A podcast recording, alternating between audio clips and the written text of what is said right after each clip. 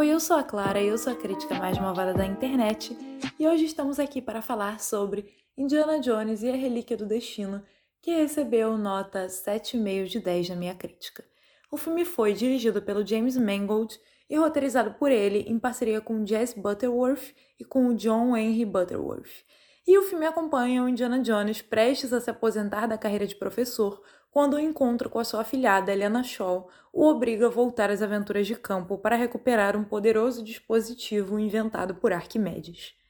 Diante da forte presença do Indiana Jones no imaginário popular e da qualidade dos seus primeiros três filmes, é nítido que A Caveira de Cristal de 2008 não foi uma finalização à altura do herói. Essa nova aventura conta com alguns tropeços, mas ainda assim se prova um final mais digno. E todos envelhecem, até mesmo os nossos heróis favoritos.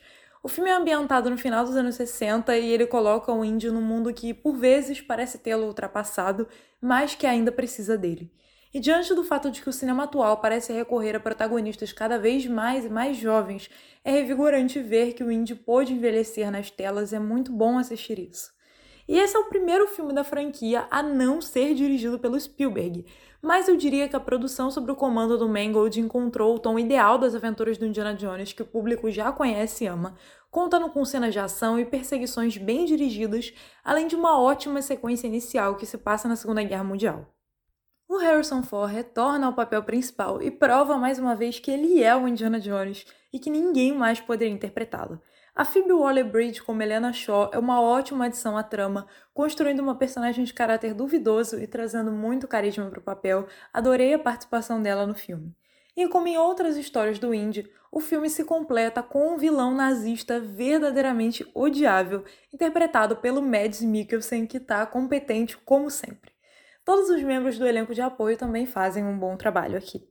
E embora o marketing e toda a divulgação da produção tenham insistido muito no ponto de que esse é o último filme do Indiana Jones, esse não é um capítulo final tão definitivo quanto parece. Eu diria que faltou um pouco de coragem para fazer um final mais agridoce, do qual o Indy escapou no último momento e assim contribuir para dar mais peso à trama. E além disso, com uma duração um pouco maior do que a dos demais filmes da franquia, é fácil perceber que o longa-metragem perde um tanto o ritmo ali por volta da metade. Mas então, finalizando, Indiana Jones e a Relíquia do Destino opta por um final seguro, mas ainda assim diverte e tem o mesmo clima dos três primeiros filmes da franquia, apoiado por ótimas performances de todo o elenco.